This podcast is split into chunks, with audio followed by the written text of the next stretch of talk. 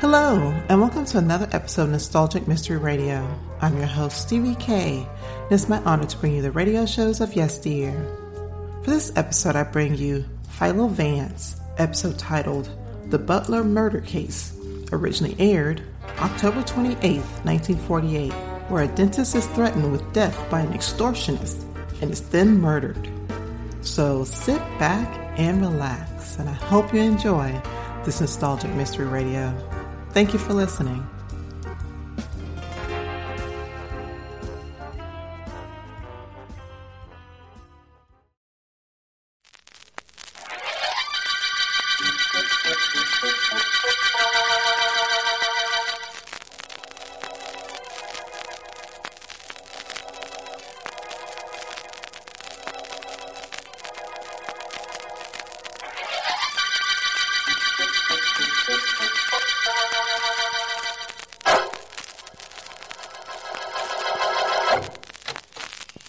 Patient in the waiting room, Doctor. Can you see him now? In a moment, Miss Lee. I just want to sharpen the burr on this drill. Didn't we get those new ones we ordered? No, Doctor. The company said they wouldn't send us any unless we paid our bill. They say it's six months old. So what if it is? I'm good for the money. What about the patient? Has he been here before? He's new to me. Says he had a toothache and saw the sign outside. All right, Miss Lee. Ask him to come in, please. Very well, Doctor. I'll tell him you can see him now. Would you come in, sir? Yeah, sure. Thanks, lady. Hi, Doc. Hello. Sit right down here, if you will, sir. Yeah, sure. Thanks, Doc. That's the telephone. Excuse me just a moment, will you, please? Yeah, sure. Hi, Doc. Hello? Hello, Michael. I just wanted to know if you'd be home for dinner. I hope I haven't disturbed you. Oh, I'll be home, Grace, but I have a patient in the chair, so I've got to cut this short. Oh, I understand. Goodbye, darling. Hurry home. Goodbye, Grace. Goodbye. Well, now, sir, we're ready for you. Yeah, sure, Doc. That uh, that was your wife? Yes. Why? She like you? Well, of course. I don't think I understand She wouldn't want nothing to happen to you, would she? Of course not. But then neither would I. What are you talking about? To tell the truth, Doc, I ain't got no pain in no tooth. I guess maybe I'm gonna be a pain in the neck. You see, uh, I uh, I work for Professor Powell, and he says you're gonna give me ten thousand clams, or you ain't gonna drill no more teeth. Get out of here before I call the police. Yeah, sure. Only I forgot to tell you. The professor, he's cute. You get dead so it looks like by accident. See? I won't pay you or your professor a cent. Now get out of here. Oh, yeah, sure, sure. I'll, uh, I'll get out of here, but uh, remember what I said. You get dead.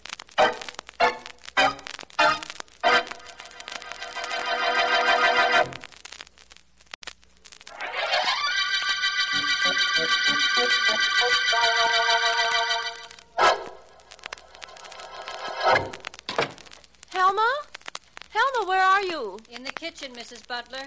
Right here in the kitchen. Good, I'll be there in a minute, as soon as I take off my things. Maybe you ought to come in now, Mrs. Butler. Maybe you ought to. Why, Helma, what's the trouble? Is, is anything wrong? Sure, ma'am. Lots of things. Fact is, I don't know anything that's right. You promised to leave my money for me before you left this morning, and you didn't. You and your husband are rich. Why don't you pay me what you owe me? I'm I'm sorry, Helma. I just don't happen to have the cash. I'll see that my husband, Dr. Butler, makes out a check for you as soon as he gets home. Well, you'd better. Fine people you two are. Hire a maid and then don't pay her. I don't like that, Mrs. Butler. Something better be done about it. I don't like being without ready money either, Helma. Something's going to be done about that, I promise you.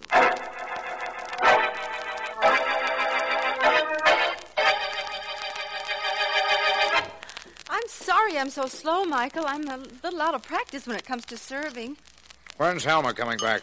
She isn't. That is, she'll be in in the morning for her money. But she walked out this afternoon when I couldn't pay her. It was pretty embarrassing, Michael. Well, I can't be bothered with that right now. I've got other problems. Grace, my life has been threatened. What? A tough character came into my office and told me he worked for somebody named Professor Powell. He threatened to kill me unless I paid him $10,000. Oh, Michael, no. No? Oh, yes. And he sounded like he. Oh, Michael, who can that be at the door? Is it Professor Powell? No, no, it's probably Stanley James. He left word at the office he'd be here tonight. I'll go to the door. I'll get rid of him in a hurry. I know what he wants. Oh, please, Michael, you're upset enough. Don't do anything you'll be sorry for. I'll do something he'll be sorry for. Just because he's a dentist, too, he thinks I'm supposed to help him. Well, he'll find out. Hello, Dr. Butler. Well, Dr. James, what is it? And if it's about that money you want to borrow, the answer is no. Can't I even come in and discuss this with you, Doctor? It's really urgent. I said no to you yesterday, and I'm telling you the same thing now. What right have you to think I'll lend you money? I loaned you money when you were just starting. Dr. Butler, you've got to help me. You've got to. Oh, I do, huh? Well, that's your opinion only. I think differently. Good night, Dr. James. Wait. Don't close the door. Dr. Butler, you're going to wish you had loaned me that money. yes? Yes. Believe me, you are.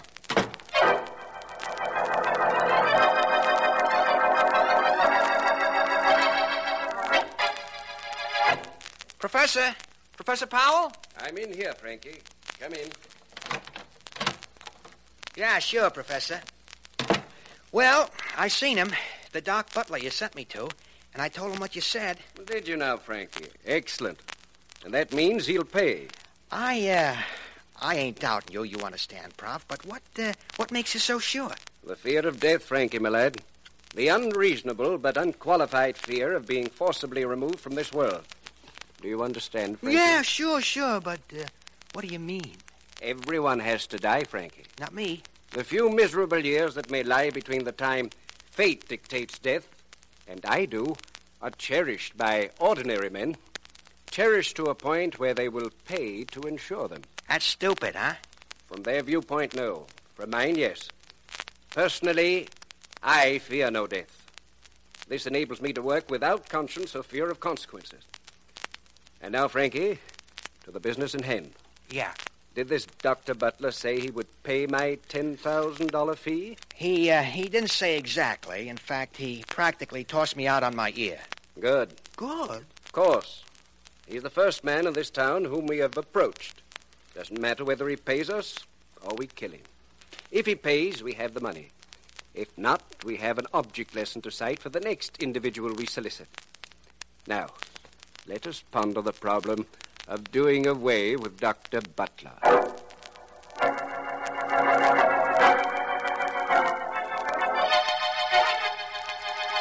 Philo Vance is outside. By all means, Miss Williams, ask him to come in. I've been expecting him. Vance, it's a pleasure to see you. Come right in. Thank you, Markham. Thank you.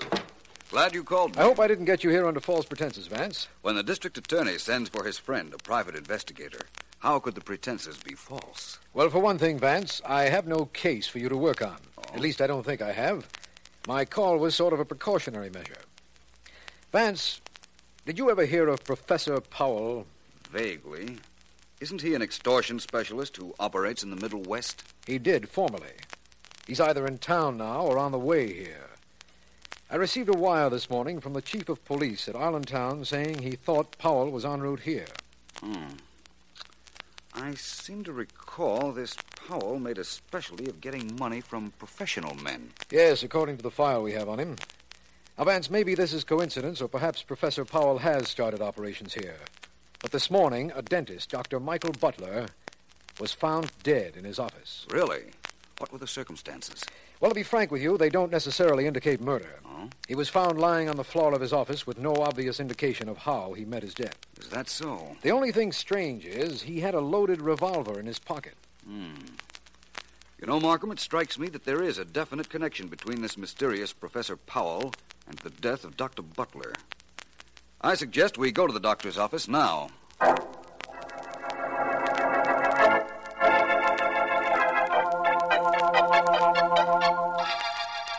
Would you close the door to the reception room, please, Markham? All right, Vance. I want to take a look around Dr. Butler's office.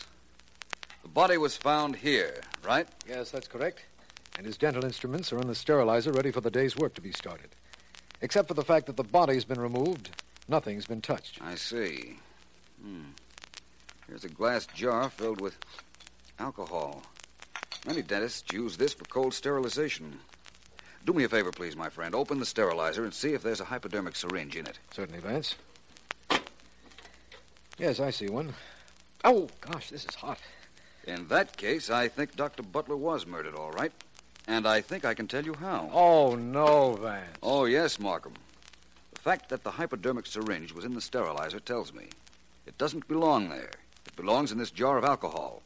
Otherwise, there'd be no reason for the jar of alcohol. I understand that, but not what makes you think this was murder, or how you know how Dr. Butler was murdered. I think the murderer came in here, took this hypodermic, which is generally used to shoot Novocaine into a patient's gums, and filled it with poison.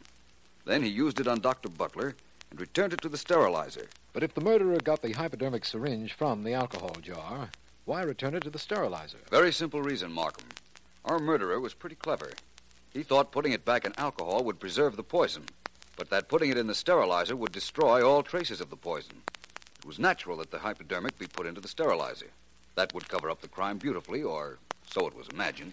Well, Vance, it seems to me that if this is so, and I'm not doubting it, mind you, that you have encountered Professor Powell and have won the initial victory. Perhaps, providing that the professor is responsible for this. Personally, I'm not convinced it was he. I'm going to Dr. Butler's home. He was married, you said? Yes, he lived alone with his wife. Well, I'm going to phone and ask if I may come out to see her. I'll be in touch with you as soon as I have something important to tell you. Vance, with you on the job, that won't be too long. I'll be waiting.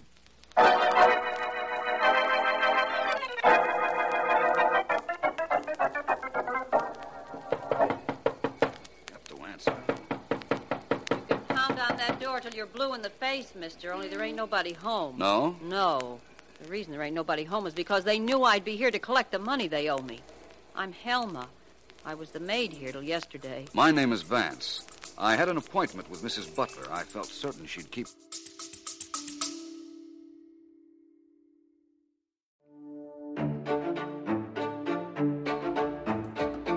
Ever flung a whodunit across the room on the grounds of incompetent sleuthing?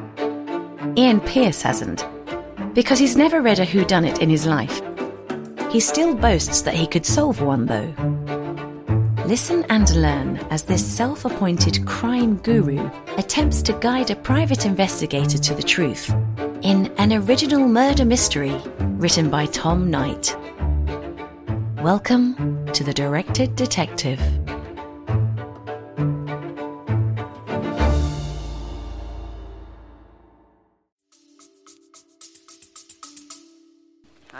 Appointment with her, too.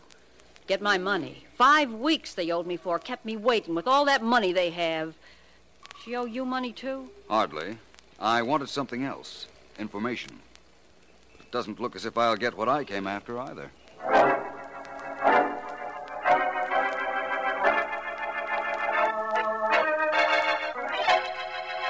All I can tell you, Markham, is that I had an appointment with Mrs. Butler, but she wasn't at her house when I got there. So I came back to the office. Can't understand that, Vance, but I'm sure we can pick her up if we want her. I'd like to be assured of picking up Professor Powell, though. You'll get him too, Markham. Well, thanks for letting me know that the medical examiner found that poison had been injected into Dr. Butler.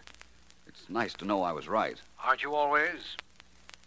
You know, the hypodermic left such a minute hole, it just wasn't detected until you asked that it be looked for particularly.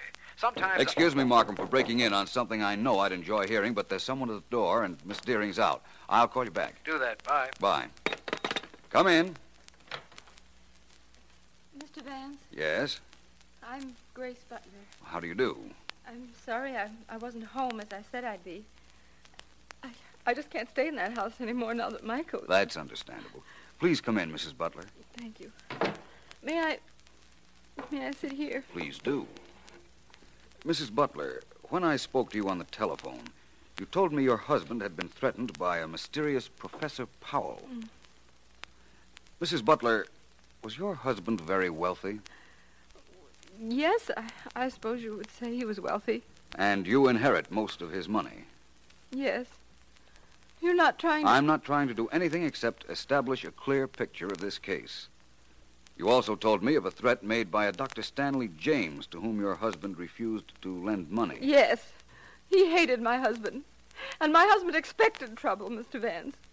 Before he left home this morning, he put a loaded revolver in his pocket. Yes, I know. We've withheld that fact from the newspapers, but we found the gun. Now all that remains to be done is to find your husband's murderer.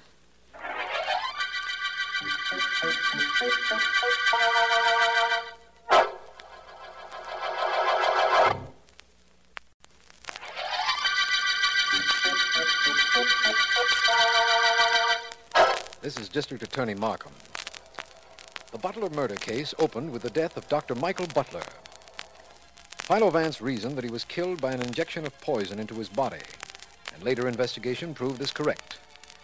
Vance's suspects include Professor Powell, an extortionist, Dr. Butler's widow, and another dentist, Stanley James. My secretary has told me that Vance is on the way into my office, and I have been waiting for him. Should be stepping in. Markham, my friend, how are you? Fine, Vance, fine. I imagine you have news for me. No, not yet. I took a cab here to see your notes on the routine questioning of suspects. I have an idea they're going to be very important. May I? Well, they're Sergeant Heath's notes, but certainly, Vance, they're right here. Here you are. Thank you. Hmm. Dr. Stanley James admits he left his house early on morning of murder. Claims he went to library. No corroboration. Let's see now. Mrs. Butler asleep when husband left house. Collapsed when asked to identify body, and on recovery asked that she not be made to look at it. Permission granted. Complete check of her background and associates reveals no hint of trouble between her and doctor. Hmm. Well, Markham, as usual, our friend Heath is quite thorough. Yes, he is. Oh, excuse me, Vance. Hello, Markham speaking. Mr. Markham, this is Dr. Milstead, room 420, Johnson Building. Yes, Doctor. Mr. Markham, a man who calls himself Professor Powell just telephoned me to be in my office at 8 o'clock tonight, and not to notify the police or, or what happened to Dr. Butler would happen to me, too. You, you've got to protect me. We will, Dr. Milstead. Standing next to me right now is Philo Vance. When the professor calls upon you, Mr. Vance will be there, too.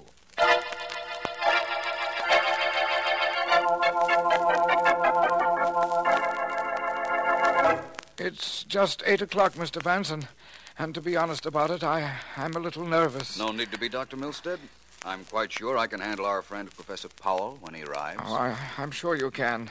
And thank you, Vance, for coming here. No trouble at all. I've been wanting to meet the professor for some time. Oh, uh, that must be he now. Professor Powell, It is I, Doctor. will you come in here, please? Oh, thank you, Doctor. Thank you. I thought you had another patient in here with you, and I didn't want to interrupt. I think you might prefer talking to me, Professor. My name is Vance, Philo Vance. Philo Vance. Well, I have an out compliment for you, Mr. Vance. You, the mere fact that you were in this city, postponed my coming here for several years. Oh, thank you. Of course, I realize it is no coincidence that finds you here in this office, Vance. Dr. Milstead, would you leave Professor Powell and myself alone for a bit? Oh, of course, Mr. Vance. I'll, I'll wait out in the reception office. Thank you, Doctor. Not at all. Well, Vance, this is indeed a compliment to my intelligence. Apparently, you wanted to meet me, eh? Definitely. I'm rather glad about it, by the way. You see, I think you're a killer, and I'm going to prove it. Hmm. You mean Dr. Butler, of course. Well, it's quite possible that I didn't kill him, you know. He must have found out by now about his wife and that other dentist who hated him. As a matter of fact, I have. My compliments on providing suspects along with your murders, Professor Powell. Very considerate of you. By the way, what are your intentions in regard to Dr. Milstead? There are so many other doctors, Vance, and after all, Dr. Milstead did bring us together. He's perfectly safe, believe me. I'm sure he will be, now. Well, Professor Powell, I'm certain that this is au revoir, but we'll meet again. Believe me, we will, Vance. But the next circumstance may not be so pleasant for you.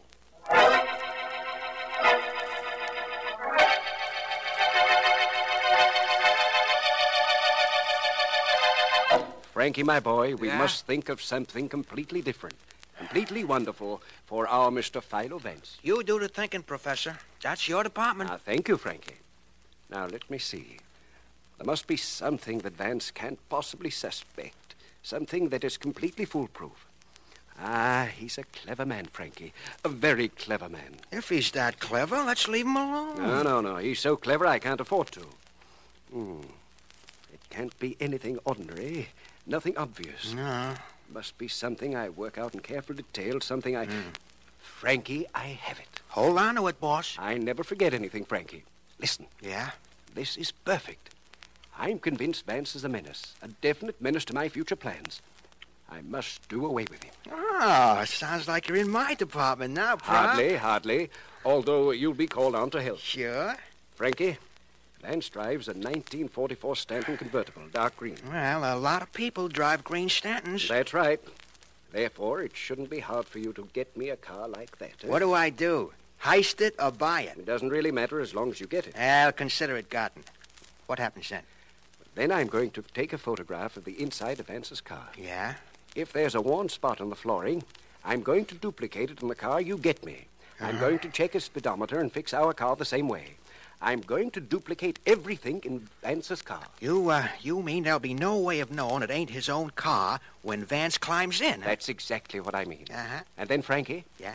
After I make our car an exact duplicate of Vance's, I'm going to fasten an explosive device to the starter and switch our car with his. How about keys, boss? He's gonna know it ain't his car from the keys. I think not. Huh? Vance has his car delivered from the garage. The keys are left in it. It would be a simple matter to put his key ring in our car. Hey, Professor, all I gotta do is get a car like Vance's, and this thing can't miss, huh? That's right. You know, Frankie, I'm not sure as to whether fa- uh, Vance subscribes to my theory about the fallacy of prolonging life. But it would be a very good thing for him at the moment if he were reconciled to it.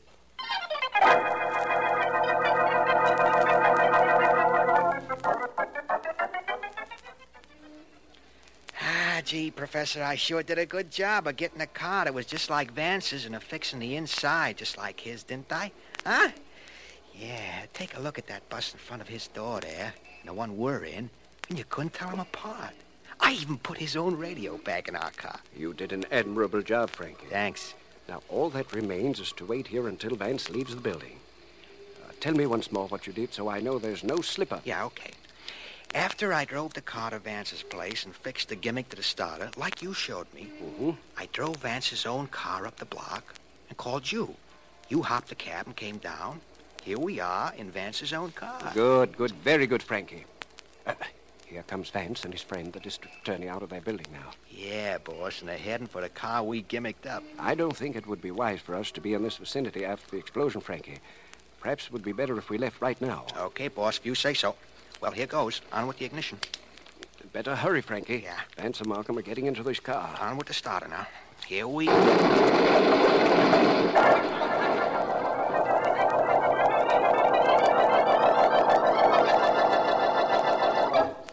Markham, I think Powell is still breathing. He is. Powell. Professor Powell. The doctor said Professor Powell would probably regain consciousness before he died, Vance. It looks as if he was right. Yes, it does. He shows signs of coming out of the results of that explosion. I'm going to talk to him. Powell. Professor Powell.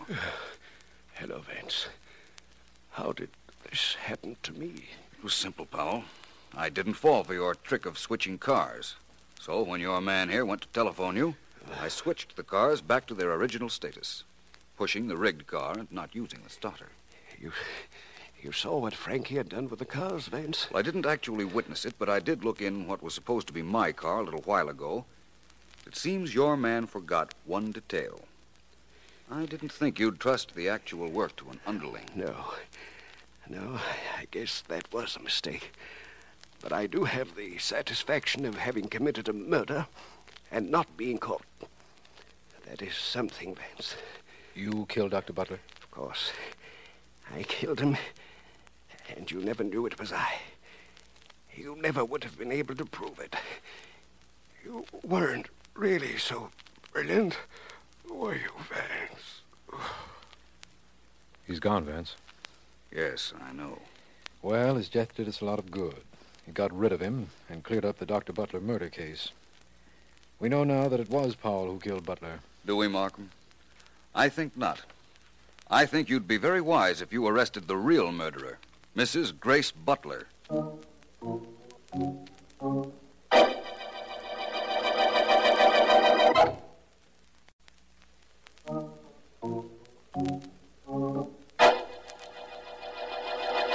Let's start with the motive, Markham. Was money. Dr. Butler was very rich, but Mrs. Butler was continually being embarrassed by lack of cash. When she heard about Professor Powell's threat to her husband, she decided to make sure the doctor died, knowing Powell would be blamed. That's reasonable enough. Of course. So she stole out of the house as he was dressing on the morning of the murder, came to his office, and waited for him with the hypodermic in her hand. She hid the hypo in her hand, put her arms around her husband as if to embrace him, and shoved the needle into him.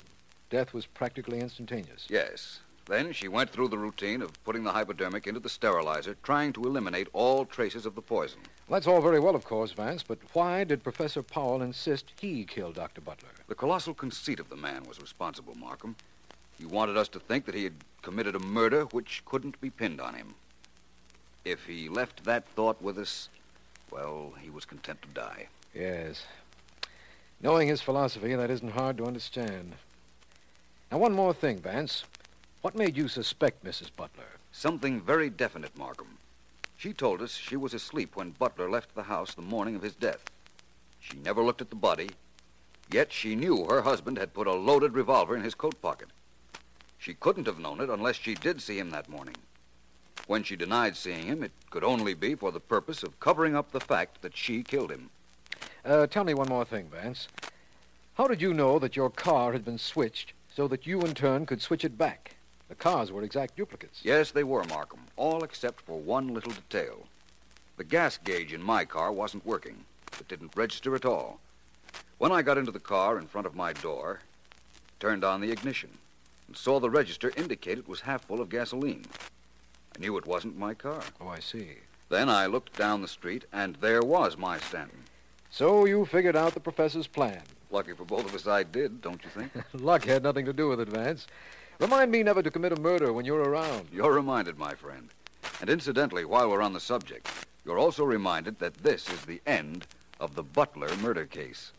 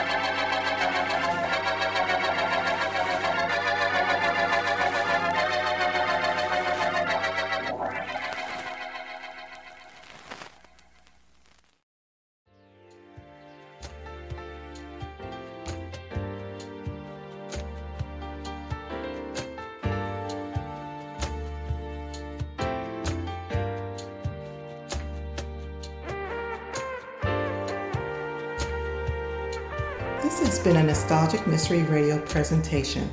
I hope you enjoyed this episode. Please feel free to like and rate this podcast on your favorite app. Also, there's a Nostalgic Mystery Radio YouTube page for your perusal to subscribe to. You can contact me by emailing me at nostalgicmysteryradio at gmail.com. I hope you have a blessed day or evening. And again, thank you for listening.